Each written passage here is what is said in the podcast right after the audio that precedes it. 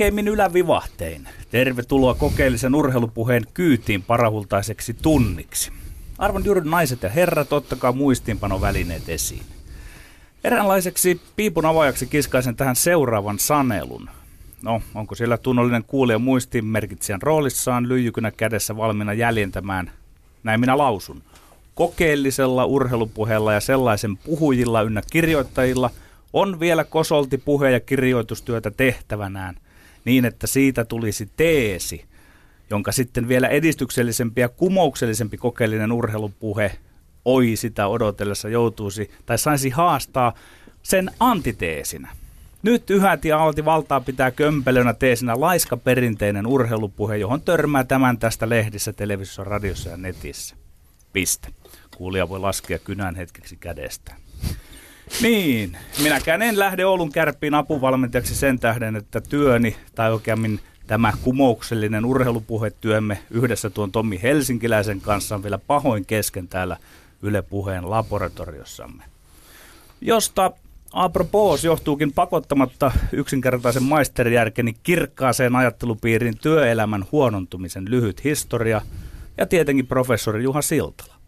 Anna-Sofia Perner kirjoittaa viime sunnuntain Hesarissa Siltalasta ja tämän uudesta kirjasta Keskiluokan nousu, lasku ja pelot. Ja taas kuulija voi ottaa muistivihkonsa esiin. Sanelen. Siltalan suunnalta on briljantti muotoilu, joka kyllä luonnehtii suomalaista keskiluokkaa, mutta ei ollenkaan suomalaista urheilujournalismia. Sitaatti. On juostava kovemmin pysyäkseen paikallaan. Toistan. On juostava kovemmin pysyäkseen paikallaan. Ää, sekoittamatta määräni enempää politiikkaa, sosiologiaa ja psykohistoriaa urheilun totean mielimurteissani – Suomalaisessa urheilujournalismissa riittää vallan hyvin sellainen töksähtelevä sunnuntaikävely ja etänavauhti tai jopa lonkkalepo, että pysyy paikallaan. Ala ei valitettavasti kiritä itse itseään nopeampaan vauhtiin, mitä nyt ainoastaan voittorobotilla korvataan ne pojat ja miehet, jotka eivät ymmärrä urheilusta, mutta vuorostaan olivat jonkinlaisia ainekirjoittajia kyllä koulussa. Yhteiskunnan puolella en kannata niitä osatekijöitä, jotka johtivat keskiluokan laskuun ja pelkoihin vaan urheilujournalismin osalta rukoilen journalismin jumalia, että ne piiskaisivat journalistista käänpoikaansa urheilujournalismia kovemmalle kilpailulle ja jopa turbokapitalistisin taikakirjaimin Y ja T. Urheilun ja urheilujournalismin tulee taipua saman eetoksen alle, jonka otsikko on herkeämätön kilpailu. Meillä on vieraanamme urheilun tekijä, josta sopii sanoa, että hän on – suomalainen primus inter pares, ylivertainen suomalainen vertaistensa suomalaisten joukossa alallaan. Tervetuloa televisio-ohjaaja Tapani Parma. Kiitos. Kumouksellis kokeellisen urheilupuheteemaan liittyen, kun sinä ohjaat urheilua television vaikka kesäolympialaisten pääohjaajana, tarttuuko ja tempaudutko tilanteessa kilpailuurheilun henkeen mukaan? No kyllä varmaan tietyssä määrin, että kyllä se on vähän edellytyskin sen homman hyvin hoitamiselle. Niin pitää tietyllä tavalla säilyä jotenkin hiukan ulkopuolisena, ainakin neutraalina niin pitkälle kuin mahdollista, mutta kyllä pakko sanoa, että kun Ivo Niskanen lähestyi maalia Lahdessa, niin kyllä siellä fiilikset on aika korkealla. Ja ne on vielä korkeammalla oli esimerkiksi Sotsissa silloin, kun nämä kaverit voitti parisprintin kultaa. Että kun ollaan ulkomailla, niin se tuntuu niin kuin vielä paremmalta. Selvä, kiitoksia. Mm. Me palaamme sinuun aivan pian. Ai että. Seuraavaksi päästän pilttuustaan tuon korskean kuopivan oriin, jonka sukunimen hän saa itse lausua ilmoille tunnustaessamme. Me olemme Lindgren ja Sihvonen. Ai että, ai että, ai että. Odotan innolla, että päästään puhumaan siitä, miten Tapani Parmin äh, silmissä huippuurheilu näyttäytyy näissä isoissa kansainvälisissä kisoissa, olympialaisissa maailmanmestaruuskisoissa. Ja tullaan puhumaan myöskin tulevista taitoluistelun MM-kisoista, jotka alkavat ensi viikolla. Mutta ensin hieman vielä ennen meidän omia kisojamme tänä, tänä perjantaina puhetta siitä, miten välttää turhautuminen tai keskittymisen herpaantuminen. Vesa Rantanen kommentoi ö, Tapparan vaihtopenkkiä tässä ensimmäisessä pudotuspeliottelussa Tapparan ja Ilveksen välillä ennen, oliko se nyt Ilveksen 2-3 kavennusmaalia. Siirretyn rangaistuksen aikana, kun äh, Ilveksen pelaaja törmäsi maalivahtiin ja siinä vähän kompuroitiin, kommentoi sitä, miten, miten tota, Tapparan vaihtopenkillä rävähdettiin nauramaan ja miten tämä kertoi sitä, kuinka heikki, henkisesti joukkue oli selvästi pelissä aivan liian takki auki ja ylimielisenä. No samaa kommentoi aamulehdessä melko yllättävästi haastateltu mentaalivalmentaja Minna Marsh, jonka analyysit muun muassa kiekkoilija Teemu Ramstedt ja Sinuhe Wallenheimo melko kovasanaisesti lyttäsivät sosiaalisessa mediassa. Ramsted taisi puhua jopa valeurheilupsykologista, mutta tota, tä, tästä on paljon käyty ko- kommentteja nyt tästä henkisestä tilasta, missä, missä urheilijat ovat. Joka tapauksessa on varmaan aika selvää, että kun kilpaillaan, niin hermot on toisinaan koetuksella ja siitä varmaan yhtenä esimerkkinä olkoon Raimo Summasen tämän viikkoiset kommentit Mestiksen Hermes Espoo United-sarjassa. Olkoon, olkoon ne tällainen varoittava esimerkki siitä, että mitä ei ehkä kuitenkaan saisi päästä tapahtumaan. Toisen esimerkin ajattelin lukea Sir Alex Fergusonin oma, oma elämän kerrasta mainiosta urheilukirjasta, jossa Manchester Unitedin pitkäaikainen päävalmentaja kirjoittaa Muun muassa näin suhteestaan Arsen Wengeriin, josta me puhumme kohta väittelyissä. Toisinaan meno oli kiehtovaa, vaikka Arsen ei koskaan tullut otteluiden jälkeen lasilliselle. Hänen apulaisensa Pat Rice ylitti aina joukkuerajan lasillisen ääreen, kunnes Old Traffordilla syntyi pizzatappelu. Muistaakseni tuo kuuluisa tapaus alkoi, kun Ruud van Nistelrooy tuli pukuhuoneeseen ja valitti, että Wenger oli kritisoinut häntä, kun hän oli poistumassa kentältä. Marssin heti Arsenen pakeille ja vaadin häntä jättämään pelaajani rauhaan. Hän oli raivoissaan hävittyään ottelun, siksi hän käyttäytyi niin riidanhaluisesti. Sinun pitäisi huolehtia omista pelaajistasi, sanoin hänelle. Hän kihisi kiukusta, hän puristi käsiään nyrkkiin. Hallitsin tilannetta ja tiesin sen. Arsenella oli ongelma Van Nisteroin kanssa. Kerran hän sanoi, että olisi voinut hankkia Ruudin, mutta oli päättänyt, ettei tämä ollut tarpeeksi hyvä Arsenaliin. Olin hänen kanssaan samaa mieltä siitä, ettei Van Nistelrooy ollut välttämättä suuri jalkapalloilija. Hän oli kuitenkin suuri maalintekijä. Ennen kuin huomasinkaan, olin yltäpäältä pizzassa. Veimme joka ottelun jälkeen vierasjoukkueen pukuhuoneeseen ruokaa, pizzaa ja kanaa. Suurin osa seuroista tekee samoin. Arsenalin ruuat olivat parhaita. Tarinan mukaan Cesc Fabregas heitti pizzan päälleni, mutta en edelleenkään ole varma kuka oli syyllinen. Pukuhuoneen käytävälle syntyi nujakka. Arsenal oli puolustanut 49 tappiottoman ottelun ennätysputkeen ja olisi halunnut saada kotikentällämme 50 täyteen. Ottelun häviäminen kai sekoitti Arsenen pasmat. Kiinnostavia otteita e, huippurheilun ytimestä ja muun muassa tämä ruuan, e, tästä on jonkun, jonkun futaajan kanssa itse asiassa täällä studiossakin, tai en muista nyt onko Aki Rihlahden kanssa ollut, ollut puhetta villikorttiohjelman yhteydessä vai milloin, mutta tästä on tullut, ollut, ollut tota, tämä on käynyt ilmi aikaisemminkin, että tämmöinen tapa Englannin valioliigassa tosiaan on, en tiedä onko muissa liigoissa myöskin, että, että tota, ää, vierasjoukkueelle kotijoukkue kuskaa syötävää ruokaa, sapuskaa sinne pukukoppiin. Jotenkin sulosta. Meillähän täällä tietysti pää pysyy viileänä, vaikka toinen kilpailija karkaisikin välillä jo hieman ratkaisevan tuntuiseen johtoon. Kevään kolkutellessa me ollaan täällä väitelty kohta 30 lähetystä, ja mikä se Petteri tilanne nyt sitten tällä En hetkellä? minä tässä Ai se sulle ei niin kauheasti, kauheasti tuu laskettua. 15-12. Jotain 15-12 tai sitten täsmälleen 15-12. Joka tapauksessa äh, tällä kertaa kolme väittelyaihetta meille on siunaantunut ja ne ovat seuraavanlaiset tällä viikolla. Yksi, pitäisikö Arsenalin pitkäaikaisen valmentajan Arsen Wengerin jättää seura tämän kauden jälkeen, kyllä vai ei? Kaksi, komissaari Gary Bettmanin mukaan NHL-pelaajia tuskin nähdään Pyeongchangin olympialaisissa. Pitääkö NRI saada olympialaisiin, kyllä vai ei? Ja kolme, Etelä-Koreassa rekrytoidaan ulkomaalais- ulkomaalaisvahvistuksia Pyeongchangin talvikisoihin. Vesittävätkö pikakansalaisuuden saaneet urheilijat olympialaisten idean, kyllä vai ei? Kaavahan on sama kuin se on aina ennenkin ollut, eli 180 sekuntia jokaiselle väittelyaiheelle. Ja tällä kertaa ensimmäiset etuotot, kuten meillä leikkisesti täällä sanotaan, ottaa Petteri Sihvonen ja väittelyaiheet luettelee Tommi Lindgren. Onko Petteri Sihvonen valmiina? Siellä on hihat kääritty, siellä ollaan aivan selvästi äärimmäisen valmiina, joten eiköhän lähdetä vääntämään. Yksi. Pitäisikö Arsenalin pitkäaikaisen val- päävalmentaja Arsen Wengerin jättää seura tämän kauden jälkeen? Kyllä vai ei? Ei pitäisi jättää. Siinä, että Wenger on edelleen puikossa, on jotain kaunista ja urheiluhengen etenkin joukkuepallopelihengen mukaista. Yleensä valmentajat on pätkä toissa, töissä, mutta ei Wenger. Wenger on ikoninen hahmo, aivan samoin kuin on Sir Alex Ferguson Manussa. Maailman kaikkien aikojen paras joukkuepallopelikoutsi on lähes kiistatta koripallovalmentaja John Wooden. Hän johti UCLssä The Bruinsia, joka voitti hänen alaisuudessaan 620 peliä, hävisi 147 peliä. Joukkue voitti kaikkiaan 10 NCAA-mestaruutta. No, ehkä Green Bay Packersin NFL-coach pelikirjakuru Vince Lombardi, joka coachasi vuodesta 1590 1959 vuoteen 1967 on samaa luokkaa kuin Wooden. Huomaat Tommi, että mä puhun Wengeristä samassa köntässä Fergusonin, Wooden ja Lombardin kanssa. Kokeellisen urheilupuheen taiteen sääntöön hengessä ja Lindgren Sihvonen ehdottanevat yhdessä Wengerille jatkoa Arsenalissa. Eivät ehdottaneet yhdessä jatkoa. Olen itse Tää. sitä mieltä, että Wengerin pitäisi tajuta, että nyt on viimeistään aika väistyä. Mä ihailen Arsenalia todella paljon siitä, että se on sitoutunut samaan päävalmentajaan yli kahden vuosikymmenen ajan, mutta mikään ei kestä ikuisesti. Wenger on jo 67-vuotias ja joukkueen edellisestä liigamestaruudestaan hänen alaisuudessaan 13 vuotta.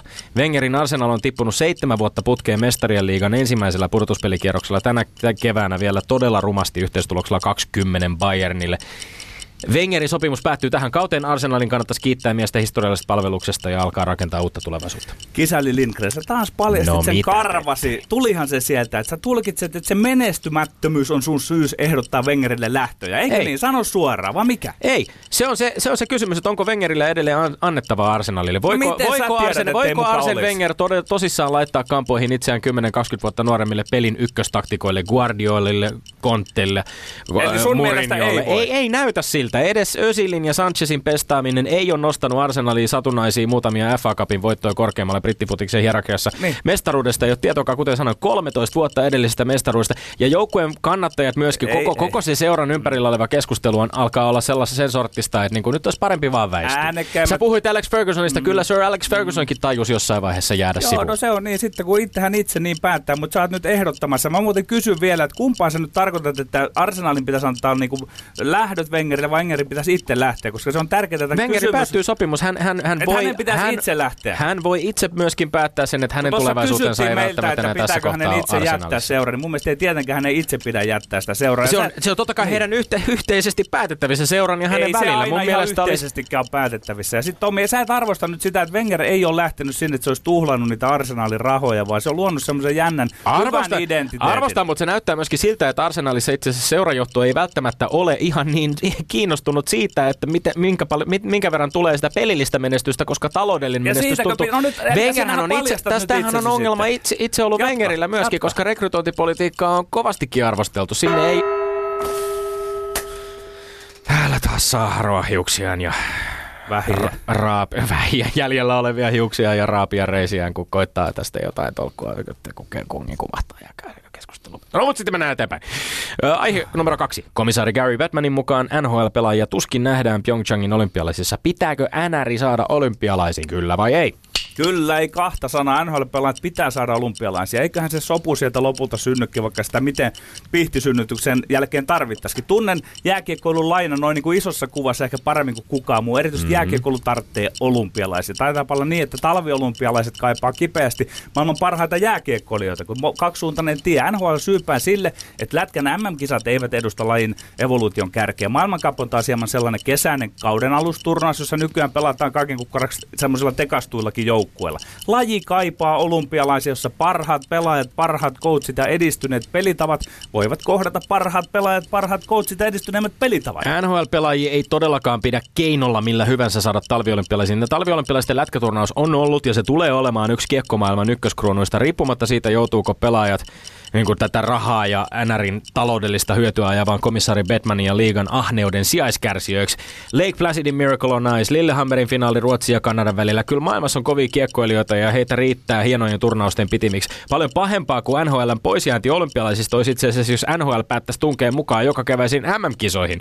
Jos NHLlle riittää tämä kansainvälisessä kiekkokruunuksi tämä uudelleen elvytetty World Cup loppukesästä ihan ikioma turnaus ilman minkäänlaista dopingvalvontaa, niin pitäkö tunkkisa sääliksi tosin käy urheilijoita? Tommi, sä unohdat tässä urheilun. Sä menet nyt siihen En unohda urheilua, Petteri tässä, tässä kiistellään nyt lähinnä niinku rahasta ja tämmöisistä imakoasioista. Ja Ää, sä syytät kyllä. NRiä. Ja Sehän on ongelma. Un, unohdat Totta kai syytän. Olympia, Etkö sinä syytä? Olympialiike, jos mikä on rahahne liide. Nyt siinä väännetään siitä, että saisiko NHL olla yksi pääsponsoreista näin. Että, että, että sä asetut tässä nyt tavallaan niinku sinne bisneksen vääntöön, etkä ole, ollenkaan niin kuin minä otan huomioon sen urheilullisen Sä puhuit siitä, että lätkä tarvitsee olympialaisia. Kyllä, Totta kai tarvitsee. NHLstä taas sutunut tunnutaan olevan vahvasti sitä mieltä, että NHL ei tarvitse olympialaisia. No tarvitseeko olympialaiset sitten NHL? Tää on niin tässä, tässä, että mi, ajetaanko NHL-netua vai lätkänetua? Ja NHL aivan kumpaakin. suhteettomasti, mm. Gary Bettman ja NHL ajaa aivan suhteettomasti NHL-netua eikä lätkänetua. Ei, kun siis tässä... Ja mä uskon, että pelaajat, jos tästä kysyttäisiin NHL-pelaajilta, niin, Niin, niin he niin. olisivat Gary Bettmanin kanssa äärimmäisen vahvasti Niin, eri mieltä. sä- sä- Bettman sanoi, sä että, niin. Bettman sanoi, että hän on ollut viisi kertaa mukana, ei siitä ollut oikein hyötyä. Ei mitään hyötyä millään mittarilla. Niin, eli Mitä ihmeen tää- hyötyä? Tämä imee Tommi sinut mukaan sinne bisneskeskusteluun. Sä et ole ollenkaan sitä urheilusta. sitä- kun sä, ei, kun sä sitähän mä nimenomaan arvostelen. Et, et, niin, niin sä arvostelet, että sä käyt sitä Jos bisneskeskustelua tämä- siitä. Mä en jos- ole siinä niin hyvä kuin sä oot. Puhu sä siitä bisneksestä, mutta mä puhun tässä nyt johtavana jääkiekkoanalyytikkona lajistani, rakkaasta lajistani jääkiekosta. Se tarvitsee olympialaisia, olympialaiset tarvitsevat jääkiekkoa. Joo, Piste. ja, ja, jos, ja, ja, ja, oletko samaa mieltä siitä, että, että NHL on käytännössä siis do, täysin doping-testaamaton maailma? Ei todellakaan olekaan, mutta sä voit liittää näitä kaikkia tämmöisiä niin kieliposkassa, näitä tavallaan lähes siis tässä- ulkourheilullisia asioita No eihän tämä ulkourheilullistakaan, No koska siis jos ajatellaan ihan puhtaan tähän. urheilun etuakin, niin ehkä tämä NHLn pois jääminen on pelkästään hyvä Hei, asia. no ketä urheilijoita sä lupaat Saatiinhan siitäkin vääntöä. Ja sitten viimeisen aiheeseen, joka on edelleen liittyy Pyeongchangin talviolympialaisiin 2018. Kolmas aihe. Etelä-Koreassa rekrytoidaan ulkomaalaisvahvistuksia Pyeongchangin talvikisoihin. Vesittävätkö pikakansalaisuuden saaneet urheilijat olympialaisten idean, kyllä vai ei? ei vesitä, päinvastoin tämä on ihan loistava kehityssuunta. Arviolta sitten Mauno Koiviston parhaiden lentopallovuosien mä oon tajunnut ollut sillä kannalla, että kansainvälinen huippurheilu voitaisiin tuoda nykypäivään siten, että yhä vähemmän kilpailtaisiin valtioiden alla, yhä vähemmän kilpailtaisiin valtioiden lippujen alla ja yhä vähemmän kilpailtaisiin valtioiden kansallishymnien soidessa. Urheilun väärä idea, jossa valtiolla on väliä, saattaa hyvinkin alkaa purkautua tätä kautta, että Etelä-Korean riveissä kilpailee NS ulkomaalaisvahvistuksia. Pitäisi esimerkiksi, mä pitäisin tervetuloa, että Suomen riveissä voisi ihan hyvin kesäolympialaisissa kilpailla ruotsalaisia urheilijoita. Ja talviolympialaisissa voisi kilpailla, norja, kilpailla norjalaisia urheilijoita. Tämä saattaisi meillekin lisätä ymmärrystä sen suhteen, että ei mikään maa voita tai häviä, vaan yksilöt ja joukkueet voittavat ja häviävät. Kyllä, vesittää tällaisilla keinoilla. Millä, millä, millä hy, keinoilla millä hyvänsä rekrytoidut uuskansalaiset vesittää kyllä olympialaisten idean. Heidän haaliminen olympiajoukkueisiin perustuu puhtaasti menestymisen haluun. Jos koko olympialaisten idea laitettaisiin uusiksi, eikä urheilijat kilpaisi lainkaan kansallisvaltioiden lippujen alla, niin se voisi toki olla piristävää koko urheilumaailmalla. Me voitaisiin keskittyä seuraamaan niin, nimenomaan, niin kuin sanoit, urheilijoiden suorituksia, eikä niiden niin kuin, tuomaa kunniaa tarvitsisi yhdenkään valtion yrittää omia itselleen. Mutta urheilijoiden nosta, ostaminen ilman mitään todellisia siteitä maasta toiseen ei nosta näiden urheilijoiden suorituksia keskiöön. Se nostaa keskiöön sen, millä maalla löytyy eniten taloudellisia resursseja pes- pestata itselleen kovimmat joukkueet. Ei missään nimessä jatkoon tämmöistä. Tommi, lyhyt historiallinen katsaus, No. voit sit, jonka opetan sinulle, voit sitten tenttiä sen minulle. Nimittäin olympialaisten alkuperäinen idea ei ole ollut se, että maat maittain kilpailla, vaan kyllä siellä on niinku pyritty nopeammin, korkeammalle ja voimakkaammin No, jos, yksilöinä. näin. jos Ja- ja puhutaan se on se- se moderneista olympiakisoista, niin joo, joo, joo, kyllä. Me voidaan niin, jäädä älä tähän. viittaa minkä me voidaan, idean, jos et ole täsmällinen. me voidaan jäädä saivartelemaan tässä ja Kupertäänin a- ajatuksia ja modernien olympialaisten historiaa, mutta parhaimmillaan olympialaiset ovat koko maailmaa yhdistävä kansallis, kansallisuuksien kokoontuminen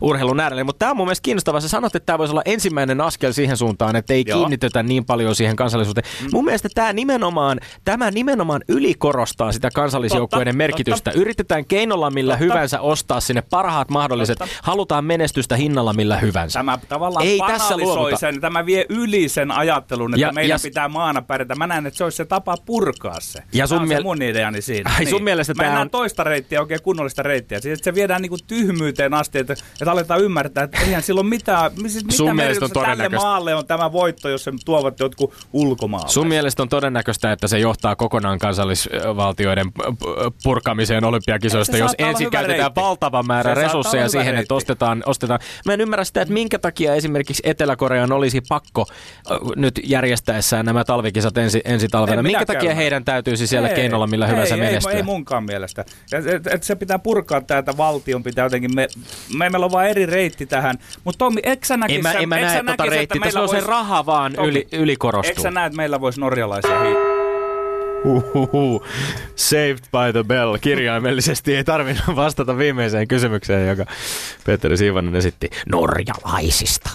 Jatketaan hetken päästä. Yle puheessa Lindgren ja Sihvonen. No niin, Tapani Parm, kiitollinen tai epäkiitollinen tehtäväsi on ollut kuunnella kolme tälle viikolle allokoitua aihetta, josta olemme kolmen minuutin ajan pikkuiset kinkerit laittaneet pystyyn täällä studiossa ja nyt sitten pitäisi jakaa pisteitä niistä. Voit käydä ne haluamassasi järjestyksessä ihan sillä tavalla, kun haluat. Olemme arvostelukriteereistä puhun, puhuneet ja voitte toki siellä myöskin sosiaalisen median äärellä hashtagillä LS-puhe itse kukin myöskin osallistua näihin väitteisiin, öö, ottaa kantaa, ottaa kantaa siihen kumpi meistä oli tällä kertaa niskan päällä. Mutta nyt öö, sananvalta on, on päivän tuomarillamme Tapani Parmilla. Okei. Okay kiitollinen tehtävä sikäli, että oli erittäin mielenkiintoista seurata tätä väittelyä. No niin, hyvä. Ja epäkiitollinen taas sit siinä mielessä, että ei ole ihan niin yksinkertaista tota, sanoa, että kumpi nyt sitten oli parempi näissä, mutta kun ilmeisesti pakko on, niin, niin täältä, täältä pesee. Ja tota, yes. tämä ensimmäinen Arseen Wengerin liittyvä, niin, niin kyllä mä siinä annan propsit Tommille. Oh. Vaikka mä itsekin rupean olemaan jo tämmöinen vaari-ikäinen kohta, niin, tota noin, niin, niin se siinä mielessä, että aikansa kutakin. Ja tota noin, niin, jos nyt on jo monta vuotta menty ja eikä ole sit menestystä kuitenkaan tullut, niin ehkä tämä on sitten se viimeinen keino. Toki arvostan sitä, että seura on pitänyt tällaisen valmentajan, mitä sanoit, se 20 vuotta. 90-luvun puolesta välistä lähtien niin, jo, onko nyt 20 vai 21 kausi meneillään, nyt en ihan ulkoa muista, mutta mutta kyllä joo, pitkäjänteisyyttä, jota aika harvoin urheilumaailmassa tänä päivänä näkee. Ja siinä mielessä kyllä on, niin kuin meillä oli yhtymäkohtia myöskin siinä, että mitä mieltä me tästä aiheesta oltiin. Tämä on melko harvinaista tällainen sitoutuminen sekä valmentajan puolelta että seuran puolelta. Kyllä. Ja hyvä niin. Ja kyllä mä sitä mieltä on nyt, kun tämä on ratkennut, että siis e- ehkä niitä johtopäätöksien tekemisiä ei ihan voi sille valmentajalle jättää, koska kyllä se vaan se seuran pitää tässä olla siinä se ylintaho, joka päättää siitä. Toki kiinnostava lisäkulma tähän myöskin on, että ainakin Arsen Wenger on ilmaissut niin, että, että tota, äh, oliko se nyt niin, että sekä Alexis Sanchezilla että Mesut Özilillä on, on vuosi jäljellä sopimusta, ja tässä on ilmeisesti vähän nyt sitten vaakalaudalla, ainakin äh, muistan Mesut Özilin kommentoineen aika voimakkaasti, että hän, hän niin kuin, pelaajat tuntuvat tykkäävän Arsen Wengeristä aika paljon, ainakin noin lähtökohtaisesti, niin, ja, ja monet, monet esimerkiksi Mesut Özil on, on jossain vaiheessa muista todennutkin, että jos, jos Wenger lähtee, niin hän, hänkin lähtee. Niin joku Mutta tämmöinen tota... täytyy olla taustalla, koska toi on niin mm. niin poikkeuksellisen pitkä, että ei, ei siellä coachi, semmoinen coachi pärjää, josta, mm. pelaajat vihaa. Mutta olisihan se jännä nähdä kyllä tämmöisen parinkymmenen vuoden pestin jälkeen myöskin, että miten jos sieltä sitten jostain Saksasta Thomas Tuchel tai joku, joku tällainen nuori moderni öö,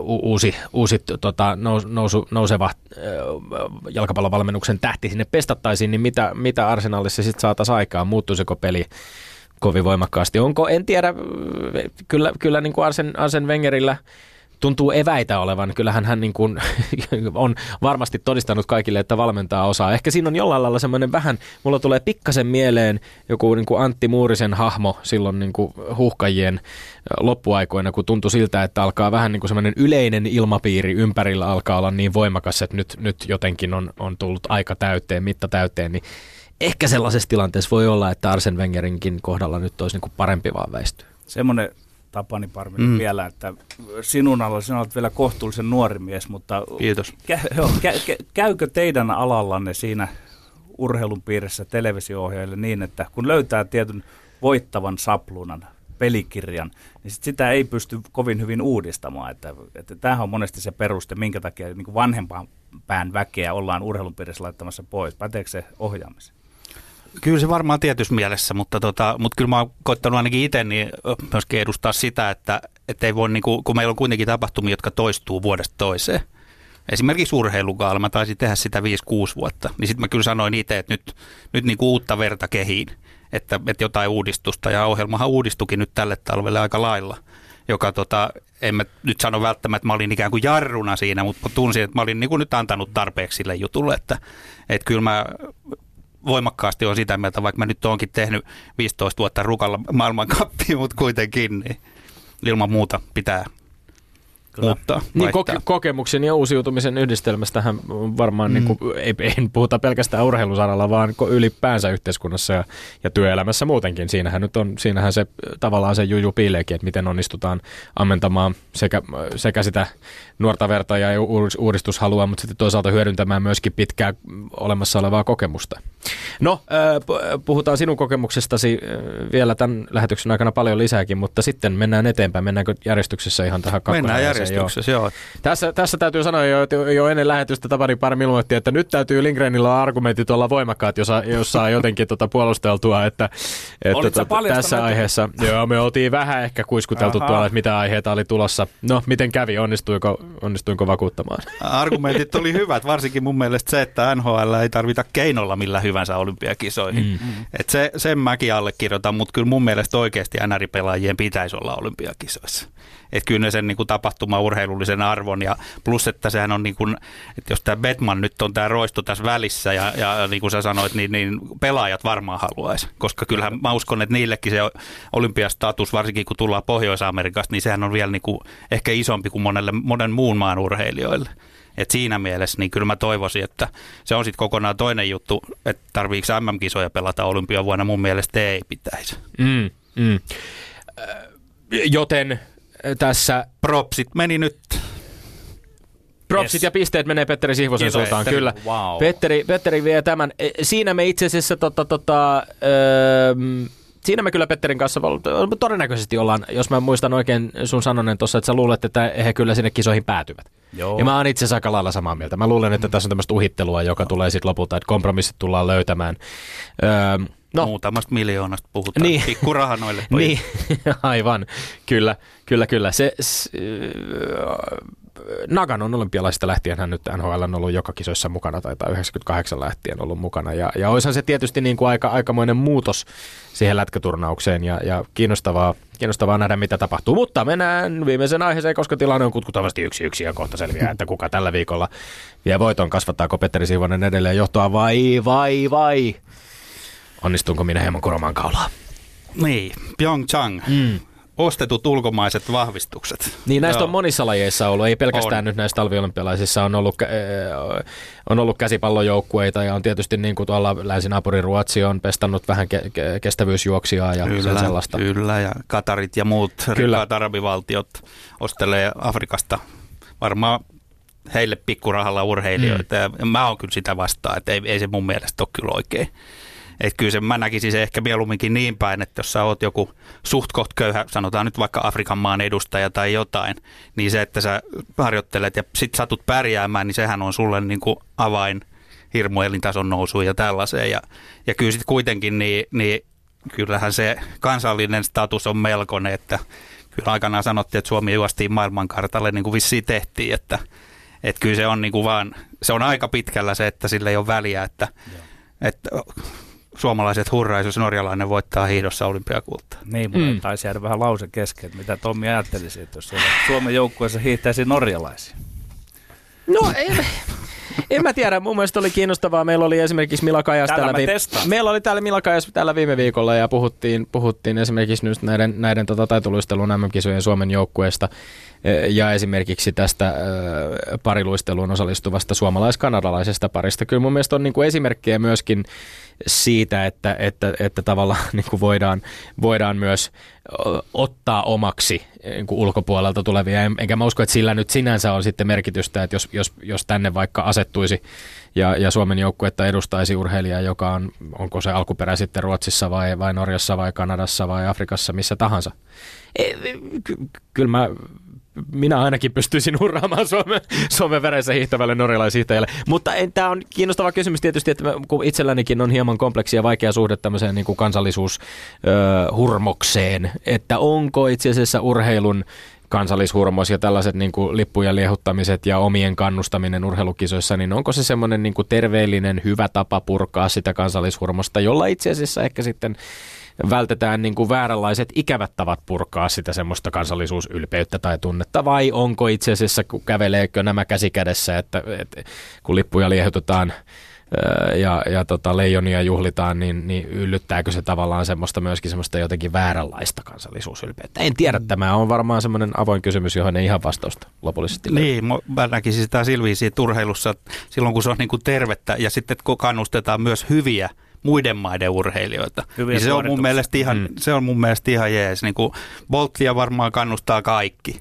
Mutta sitten taas toinen ääripää Riosta viime kesältä, tämä brasilialainen seiväshyppää ja vastaa laville niin ne buuaukset ja muut, että se oli, niinku, se oli musta niinku sitä huonoa päätä taas. Kyllä, ja aika harvoin itse asiassa sitä niin kuin näillä urheiluareenoilla eh, näkee tai kuulee. Niin on. Se on Et itse asiassa, niin kuin, koska, koska aika usein, jos nyt ajattelee vaikka Lahden MM-kisoja, jossa oli hiihto, hiihtokisoja seuraamassa, niin vaikka Suomen ja Norjan välillä oli tietynlaiset omat jännitteensä siinä kisojen aikana, niin se äh, hiihdosta innoissaan oleva kansanosa, joka sinne paikan päälle näitä kisoja menee seuraamaan, niin ei, ei kyllä kovin herkästi sit lähde minkään maan hiihtäjille buuaamaan, vaan osaavat arvostaa kaikkien maiden urheilijoiden suorituksia. Kyllä. Et kyllä nämä on aika poikkeuksellisia nämä tällaiset, tällaiset Onneksi. bu- Onneksi. onneksi. Mm.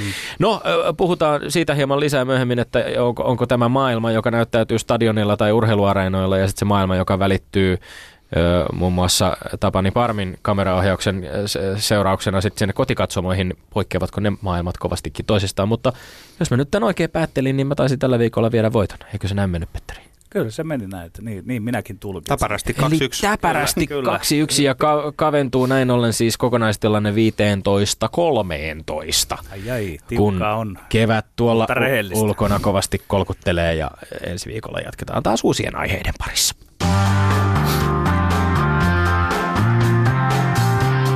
Ylepuheessa Lindgren ja Sihvonen. Tapani Parma, kesäolympialaisten yleisurheilun pääohjaaja vuosina 2000, 2004, 2008, 2012, 2016. Kesäolympialaisten avaajaisten pääohjaaja vuosina 2004, 2008, 2012. Kesäolympialaisten päättäjäisten pääohjaaja vuosina 2004, 2008, 2012. Urheilun verraten monen monen mestaruuden mies. Mennään, mennään nyt minkä tahansa noiden lähetysten siihen hetkeen, kun lähetyksen alkuun on enää yksi minuutti. Vastaanottamien äärellä miljoonia ja miljoonia katsoja tai kolme miljardia, kuten Pekingin avajaissa. Mitkä tunnelmat sinulla on siinä? Mitä mietit? Mitä vielä mahdollisesti teet? En mä tee kauheasti mitään. Pää on aika tyhjä siinä kohtaa. Että se, kyllä sitä on hyvin keskittyneessä tilassa ja se on oikeastaan siellä ohjaamossa aika nautinnollinen hetki, koska yleensä kun katsotaan kellosta, että no nyt on minuutti, niin kaikki on ihan hiljaa.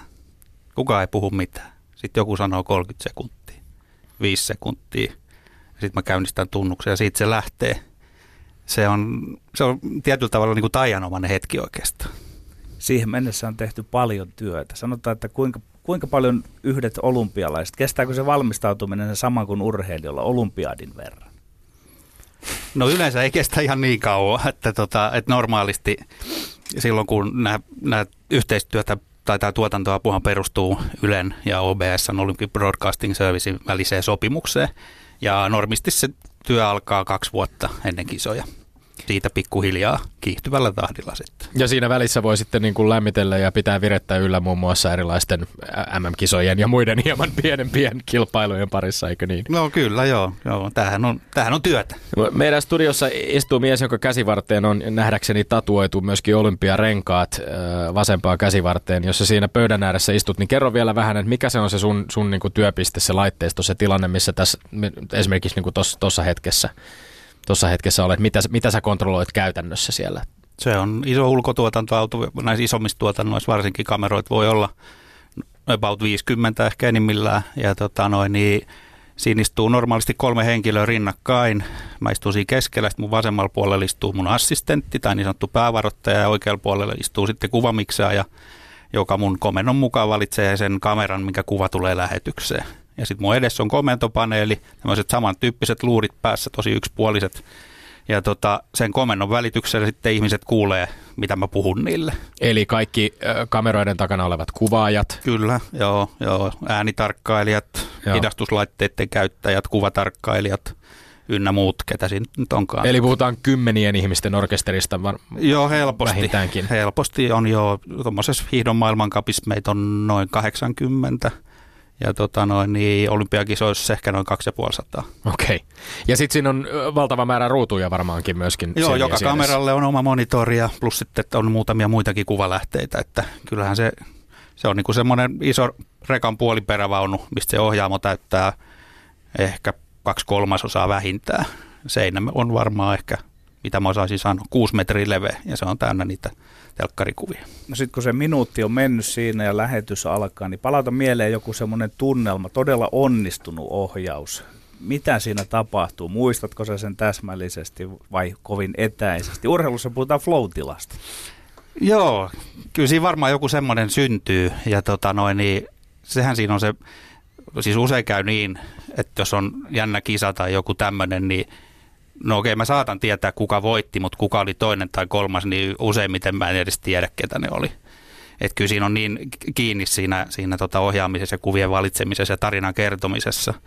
Mutta tota noin, niin, äh, hienoin tunne oikeastaan siinä on silloin, kun tietysti suunnittelu on tehty ja se etenee nyt suunnilleen sen suunnitelman mukaan. Mutta sitten kun tuntee, että miten se, se bändi rupeaa soimaan, että ne kaikki siellä jokaisen kamerakaapelin päässä siinä kamerassa ja kaikki muutkin, niin kun tuo sen oman panoksen siihen, jolloin siitä tulee vielä paljon hienompi, paljon isompi juttu kuin mitä mä oon itse osannut kuvitellakaan. No miten iso se, voisiko sanoa ohjaamisen pelikirjan, eli voi sanoa tarkan suunnitelman ja sitten se reagoivan ohjaamisen. Mikä se suhde on? Lätkässä meillä puhutaan reagointipelaamisesta. Onko siellä varaa esimerkiksi jollakin yksittäisellä kameramiehillä säveltää jotain ja sitten sinä poimit sieltä jonkun loistavan suorituksen vai meneekö se niin sanotusti pelikirjan mukaan? Kyllä niillä on ja itse asiassa mä kannustankin niitä siihen. Eli meillä sanotaan, että tarjotkaa kuvia mm. ohi sen, mitä, mikä on ikään kuin siinä sapluunassa. Et sapluuna on se niin kuin perussetti. Ja sitten kun, jos kameroitkin on paljon, niin kaikkia ei käytetä tietenkään koko aika. Vaihtelee lajista riippuen, mutta silloin se kamera, joka on vapaana, ja siinä on myös isoja eroja kameramiesten kesken, että joku on aktiivisempi ja joku on pikkusen passiivisempi, mutta tosi usein ne sieltä ne seuraa itsekin, mitä siinä kilpailussa tapahtuu ja elää sen mukana ja sitä myöten tarjoaa kuvia, jotka heidän mielestä olisi mielenkiintoisia. Sitten se on musta kiinni, että huomaaks mä ja ymmärränkö leikata sen sinne sekaan. No, äh, bändin soittamisesta puhuit jo ja, ja, mm. ja siitä, että mit, miten tämä kaikki tapahtuu. Ilmeisesti kuitenkin siis, niin kun, kun sinä olet pääohjaajana vaikkapa tekemässä nyt olympialaisissa yleisurheilua tai, tai tota, talviolympialaisissa hiihtoa tai, tai vaikka näiden olympialaisten avajaisia, joita tosiaan tuossa tuli mainittu myöskin kesäolympialaisten avajaisten pääohjaajana 2004, 2008, 2012, niin se kymmenien ihmisten tiimi, joka siellä työskentelee, niin se ilmeisesti sisältää aika paljon suomalaista osaamista myös itsesi lisäksi. Kyllä joo. Et se on Yle, Ylen tiimi, jota on siis niin kuin, joka on, niin kuin sanoit tosiaan, niin, niin pestattu tekemään näitä. Kyllä, kyllä joo, enkä mä, enkä mä ilman niitä lähtisikään. Joo. Et kyllä, kyllä mä sen verran tota, arvostan heidän ammattitaitoansa ja tunnen ja tiedän, että kyllä ne on niinku, ja sehän on aina heillekin sit mielenkiintoinen, jos yleisurheilua ajatellaan tehdään, niin siellä on monta lajia, niin siellä on monta, monta tuotantoautoa, mistä tehdään, esimerkiksi jos yhdessä tehdään pituushyppyä, toisesta tehdään seiväshyppyä, ja sitten on se auto, missä mä istun, joka on niin kuin tämän kaiken päällä, ja valkkaa, mitä menee ulos, niin se on, se on niin kuin meidän koko henkilöstölle, koska ne tulee sitten, no tätä nykyään useimmiten Ruotsista tai Englannista ne muut, niin he pääsee myös niin vertailemaan sitä omaa osaamista ja ammattitaitoa, ja siinä opitaan puolin ja toisin. Ja ne on nähneet, että että meillä ei ole mitään, todellakaan mitään hävettävää. Niin nämä on myöskin aika isoja kansainvälisiä yhteistyöprojekteja. Onko koskaan tu- hirvittänyt niin kuin astua tällaisen, tällaisen orkesterin johtoon? Tämähän on ihan siis niin kuin käsittämätön ajatus, että siellä on pari, pari miljardia enim, enimmillään ihmisiä katsomassa sinun ohjaustyötäsi. Mä olen sen verran tyhmä, että ei ole hirvittänyt. no, niin miten, kerro, no, kerro, siitä, kerro hieman siitä, että miten, miten tämä suomalainen osaaminen on, on itse asiassa tähän pisteeseen tullut. Miten, miten sinä itse olet, sä olet 57-vuotias vuotias Joo, tällä jo. hetkellä hetkellä ja, ja tosiaan ansioluettelo on aivan järjetön.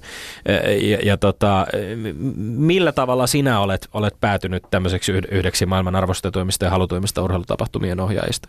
Mulla on ollut hyvät mentorit ja opettajat, että, että kyllä Raimo Piltsistähän tämä lähti liikkeelle 60-luvulla ja, ja silloin tietysti vermeet oli ihan toisenlaiset ja, ja tota, mahdollisuudet, mutta kuitenkin se, se perussetti, se tarinan kertominen ja se, miten eri urheilulajeja kuvataan, ja, tota, ja mikä on tämmöisen niin kuin kansainvälisessä tuotannossa se host broadcaster, sen isäntäyhtiön rooli, että pitää olla puolueeton ja, ja pitää tuntea parhaat urheilijat, tietää, ketkä mahdollisesti menestyy, että sen tarinan pystyy kertoa, niin kyllä se on sieltä lähtenyt ja sitten Kalevi Kilu oli toinen erittäin hyvä mentori ja opettaja pitkän aikaa mulle ja, ja mä omalta osaltani toivon, että pystyn taas jatkaa tätä eteenpäin sitten esimerkiksi Tuomas Jauhiaiselle, joka on meidän tämmöinen nouseva kyky. Että, että kyllä se on niin pitkä perinne ja, ja tota, Raimolle kunnia siitä, että hän niin pisti sen oikeille urille siinä heti alkuvaiheessa ja sit, sitä on tavallaan jatkettu ja, ja tietysti niin kuin kehitys kehittyy, niin se on mennyt eteenpäin pikkuhiljaa.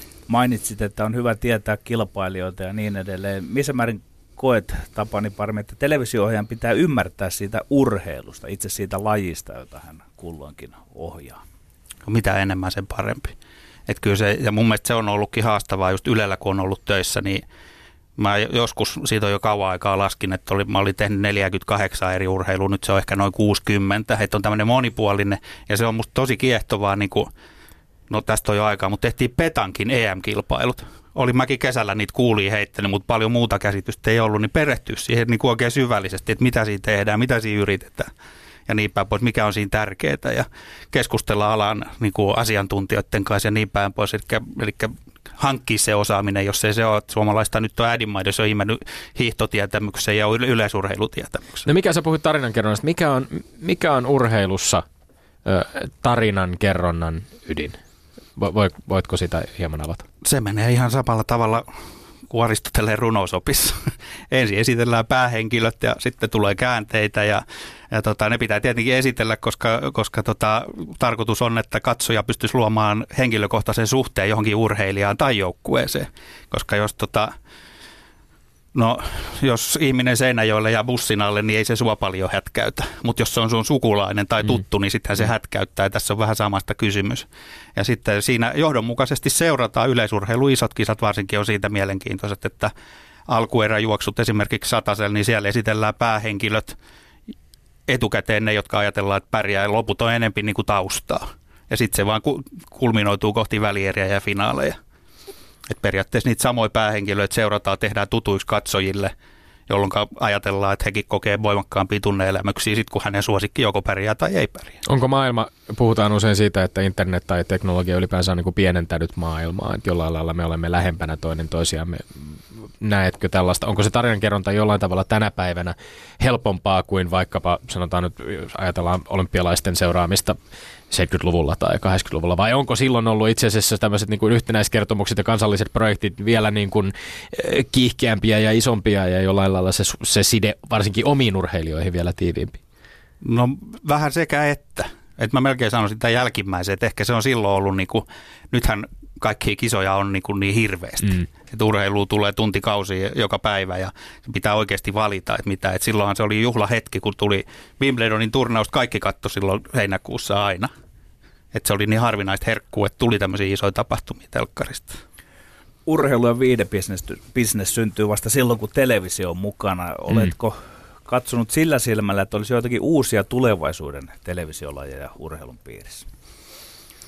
Vaikea sanoa. Paljonhan puhutaan nyt tästä elektronisesta urheilusta, jota mä en henkilökohtaisesti, sori vaan oikein jaksa pitää urheiluna. Pelaamista kyllä ymmärrän ja oma poikakin pelaa ihan riittämiin.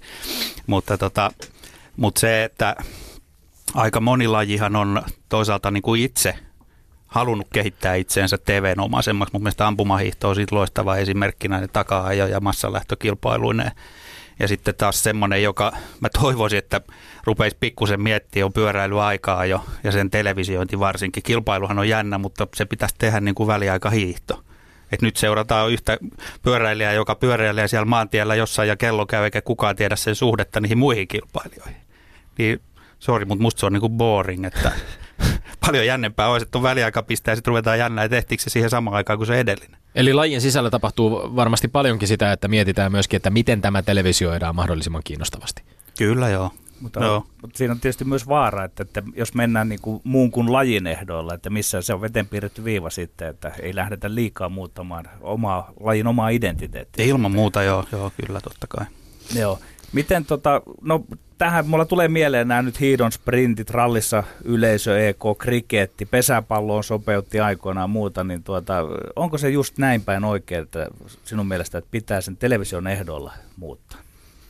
Onko se ainut mahdollinen tie, jos meinaa ammattilaisurheiluksi? Kyllä se aika lähellä sitä varmaan on, koska sillä, sehän on se, millä massat tavoitetaan, että luoda se mielenkiinto siihen ja ja tota, paljon on ollut puhetta näistä lajeista, missä kilpailijat on pääsääntöisesti kypärä päässä, eli naamat ei näy. Eli ihmiset, ihmiset on vaikea identifioitua. Et sen takia nyt aina pitäisikin ottaa kypärä veksi aurinkolasit pois ja muuta, että se sielun peili sieltä paljastuu. Niin tämä on se ehkä aika iso, iso muutos, mikä teknologia myöskin tänä päivänä mahdollistaa, että esimerkiksi jos katsotaan jääkiekkoottelua tai jalkapalloottelua vuonna 2017, niin valtava määrä lähikuvia pelaajien kasvoista. Jos mennään pari vuosikymmentä taaksepäin, niin ihan tällaiseen ei välttämättä ollut resursseja tai mahdollisuuksia vielä. On, onko se yksi oleellinen asia, joka kerronnassa on muuttunut? On joo, se tarinan kerronta kyllä sitä kautta, että ihmiset, sillähän ne ihmiset pääsee niin kuin tutustumaan näihin urheilijoihin, kun ne näkee niiden lähikuvia. Ja tästä on varmaan jo melkein 20 vuotta, kun NBA oli vähän kriisissä siitä, ihmiset ne rupes katsojaluvut putoa ja muuta, niin ne teki tietoisen valinnan, että aina kun peli on poikki, niin paljon lähikuvia pelaajista ja niin rupes luvut nousemaan.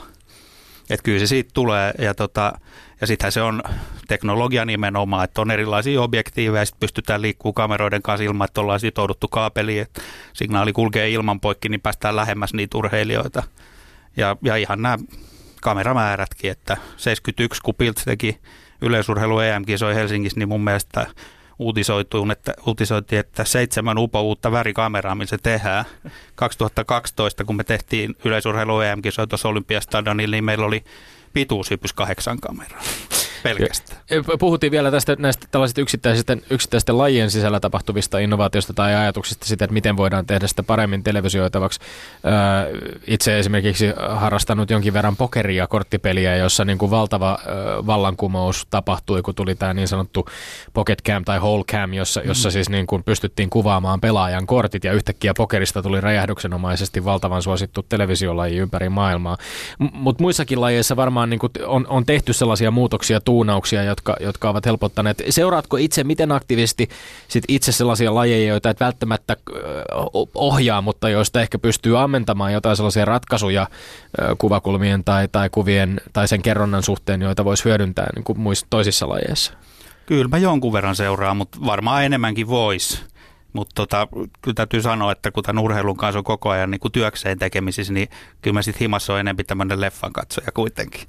Ja sitä paitsi niistähän monia innovaatioita käytetään urheilusta. Ne on ensin ollut elokuvissa, kaikki kraanat ja cable camit ja ynnä muut tällaiset, ja sieltä ne on sitten siirtynyt urheiluun, kun teknologia on saatu sellaiseksi, että pystytään suoraan lähetykseen välittämään. Kun tämä teknologia-sana tässä vilahtelee, niin näetkö tulevaisuutta urheilun parissa semmoiselle, sanotaanko sitä nyt 360 kuvaamiselle, jossa minä voisin katsoa peliä vaikkapa lähes niin kuin sen valmentajan silmin siellä ja Tommi voisi istua ikään kuin pelaajana vaihtopenkillä ja kokea pelin siitä vinkkelistä televisiossa. Niin tätähän esimerkiksi, jos mä jatkan mm. tähän vielä, niin tätä esimerkiksi Yhdysvalloissa, kun seuraa tiettyjen nettisaittien avulla esimerkiksi ESPN tällaisia erilaisia urheilulähetyksiä, niin on jo nyt itse asiassa mahdollisuus jossain urheilutapahtumissa, niin on valtava määrä eri kamerakulmia, joista voi valita. Voi katsoa vaikka koko lähetyksen jostain tietystä kuvakulmasta. Eli tavallaan sivuuttaa sinun tekemät työt. Joo, kyllä, kyllä. Eikä siinä mitään. Että, että mä kuitenkin luotan siihen, että valtaosa ihmisistä haluaa sen niin kuin, sanotaanko nyt perinteisen, että joku muu tekee sen valinnan, mutta, mutta kyllähän nämä on niin kuin lisäjuttuja ja ilman muuta varmasti on mielenkiintoisia. Kyllä Rioskin jo kokeiltiin esimerkiksi seiväshyppytelineiden vieressä oli tämmöinen 360-kamera ja olihan se makeen näköistä, kun siinä on ihan niin kuin seisoo vieressä, kun se hyppää ja menee ja kääntää päätä, niin se oikeasti liikkuu siinä. Ylepuheessa Lindgren ja Sihvonen. No, äh, Tapani Parm, äh, sinun työsi äh, monikamera TV-ohjaajana, äh, televisio-ohjaajana äh, sisältää äärimmäisen paljon etukäteen suunnittelua valmistautumista. Ensi viikolla alkavat äh, taitoluistelun MM-kisat Helsingissä ja, ja, ja kerroit, että, että tota, tänään perjantaina alkaa niiden äh, rakennustyöt. Äh, ilmeisesti valmistautumista näihin kisoihin on kuitenkin jo ollut sitä ennenkin. Joo, se projekti alkoi ehkä noin puolitoista vuotta sitten. Puolitoista vuotta ennen kuin kisat alkaa. Ei sitä tietenkään niin hirveän intensiivisesti jo koko aika tehty, mutta, mutta siinä on jo sekin, että, että saadaan lipunmyynti käyntiin, niin pitää tietää, mitä tiloja TV vie, kamerat, selostamot ynnä muut tällaiset kaikki. Ja, ja sitten usein näissä kansainvälisissä tapahtumissa jo se kansainvälinen liitto edellyttää, että tietyssä kohtaa pitää tiettyjä asioita olla selvillä ja tehtynä. No teidän, teidän tiimit käsittääkseni myöskin harjoittelevat hyvin paljon sitä, että mitä se tapahtuu, mutta mi- miten, miten harjoittelette, kun näyttelijät astuvat areenalle sitten vasta itse kisassa?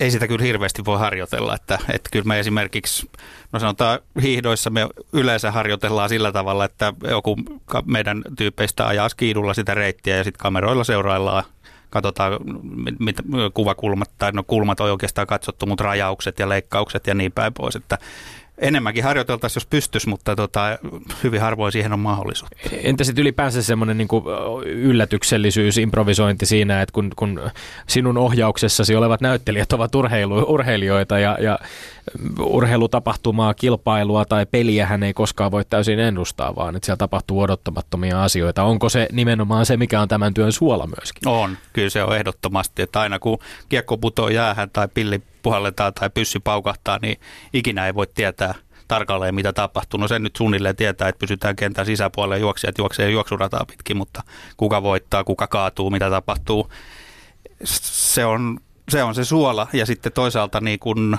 roolittamalla kameroita antamalla niille eri tehtäviin, niin varaudutaan erilaisiin tilanteisiin.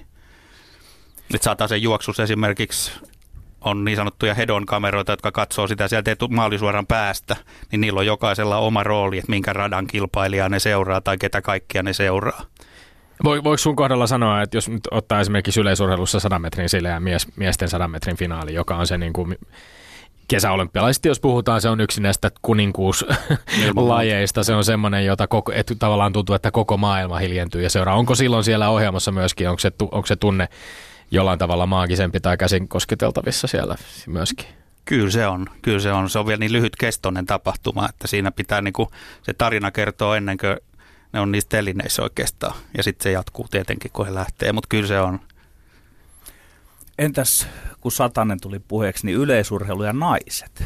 kuinka tarkkaan se on niin kuin ennalta sovittua ja määrättyä, että millä tavalla ja kuinka rajattuja kuvia naisista otetaan, että Mä en ole esimerkiksi koskaan nähnyt kuvakulmaa, äsken puhuit, että kuvataan edestä. En ole nähnyt koskaan, että kun siinä kyyristytään niin lähtötelineisiin, että kuvattaisiin sieltä takaa ja muuta. Niin onko Etkö ole nähnyt? En, en mielestäni välttämättä, mutta että onko sille olemassa standardit, koska tätä keskustelua käydään.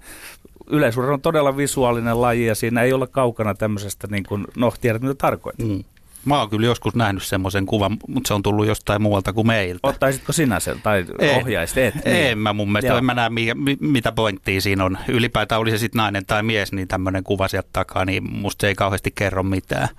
Ja tota noin, niin eihän siinä, mä sanoisin, että tämmöiset normaalit sopivaisuuden säännökset, niin mm. aika pitkälle niillä pärjätään, että että tota, kyllä se on kuitenkin se, urheilu on pääosassa, onhan urheilijat, sekä miehet että naiset, niin onhan ne niinku kauniita ihmisiä hyvinkin usein ja, ja tota, hyvän näköisiä treenattuja ja näin, että, että tota, kivahan niitä on kuvata, mutta en mä nyt lähtisi niinku väärin detaljeja kohti menee sitten kuitenkaan. Ja sitten kuitenkaan et joudu niin paljon rajaamaan pois, ettei se käy sellaisesta se kuva, että sitä varmasti voi myös vaikka yleisurheilun valmentaja käyttää. Että et, et, et joudu niinku sen, sen verran niinku ohjeistamaan kameramiehissä, että kuvatkaa nyt näin ja näin, ettei se koko suorituskaan siitä sitten kärsi.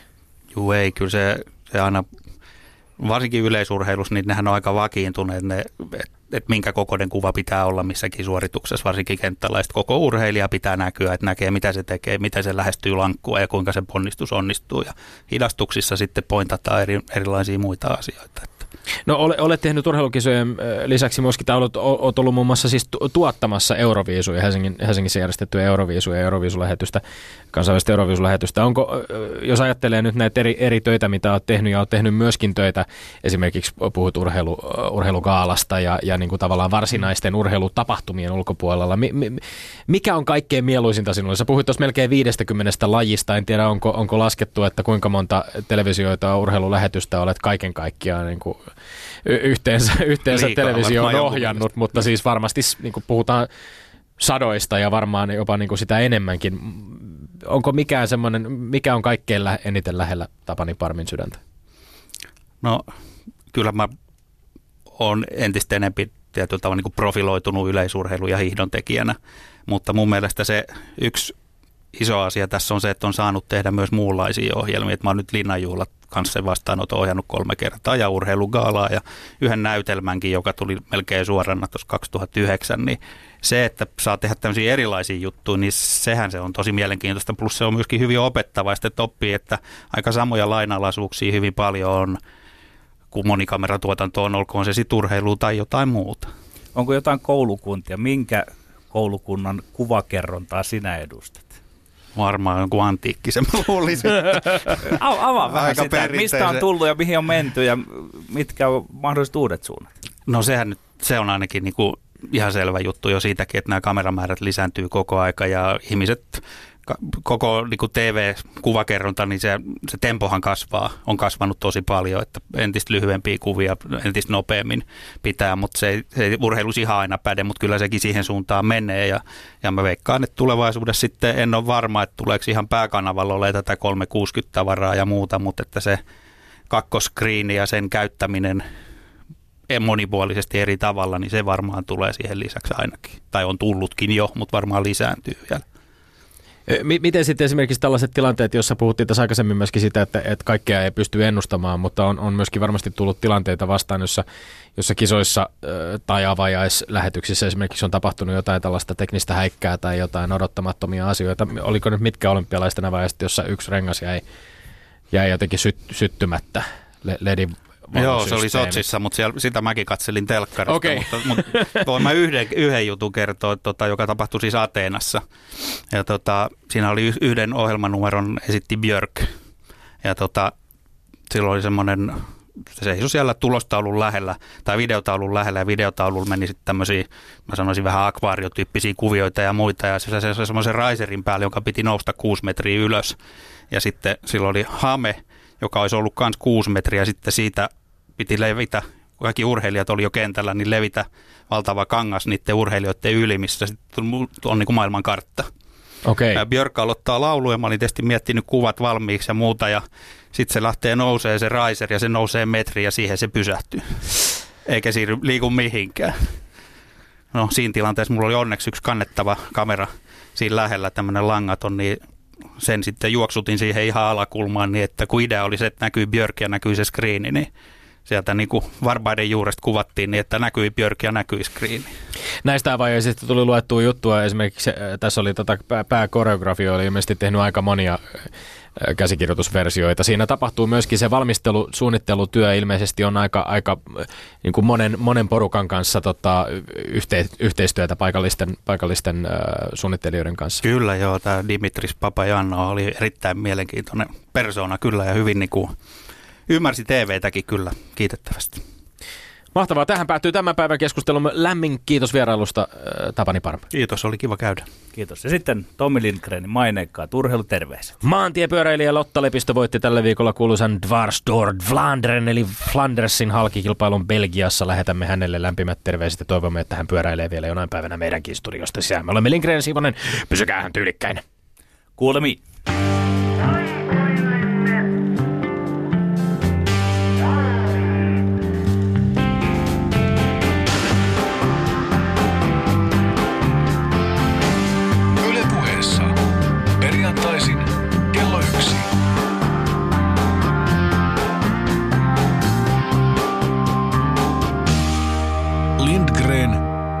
Ja Sihvonen.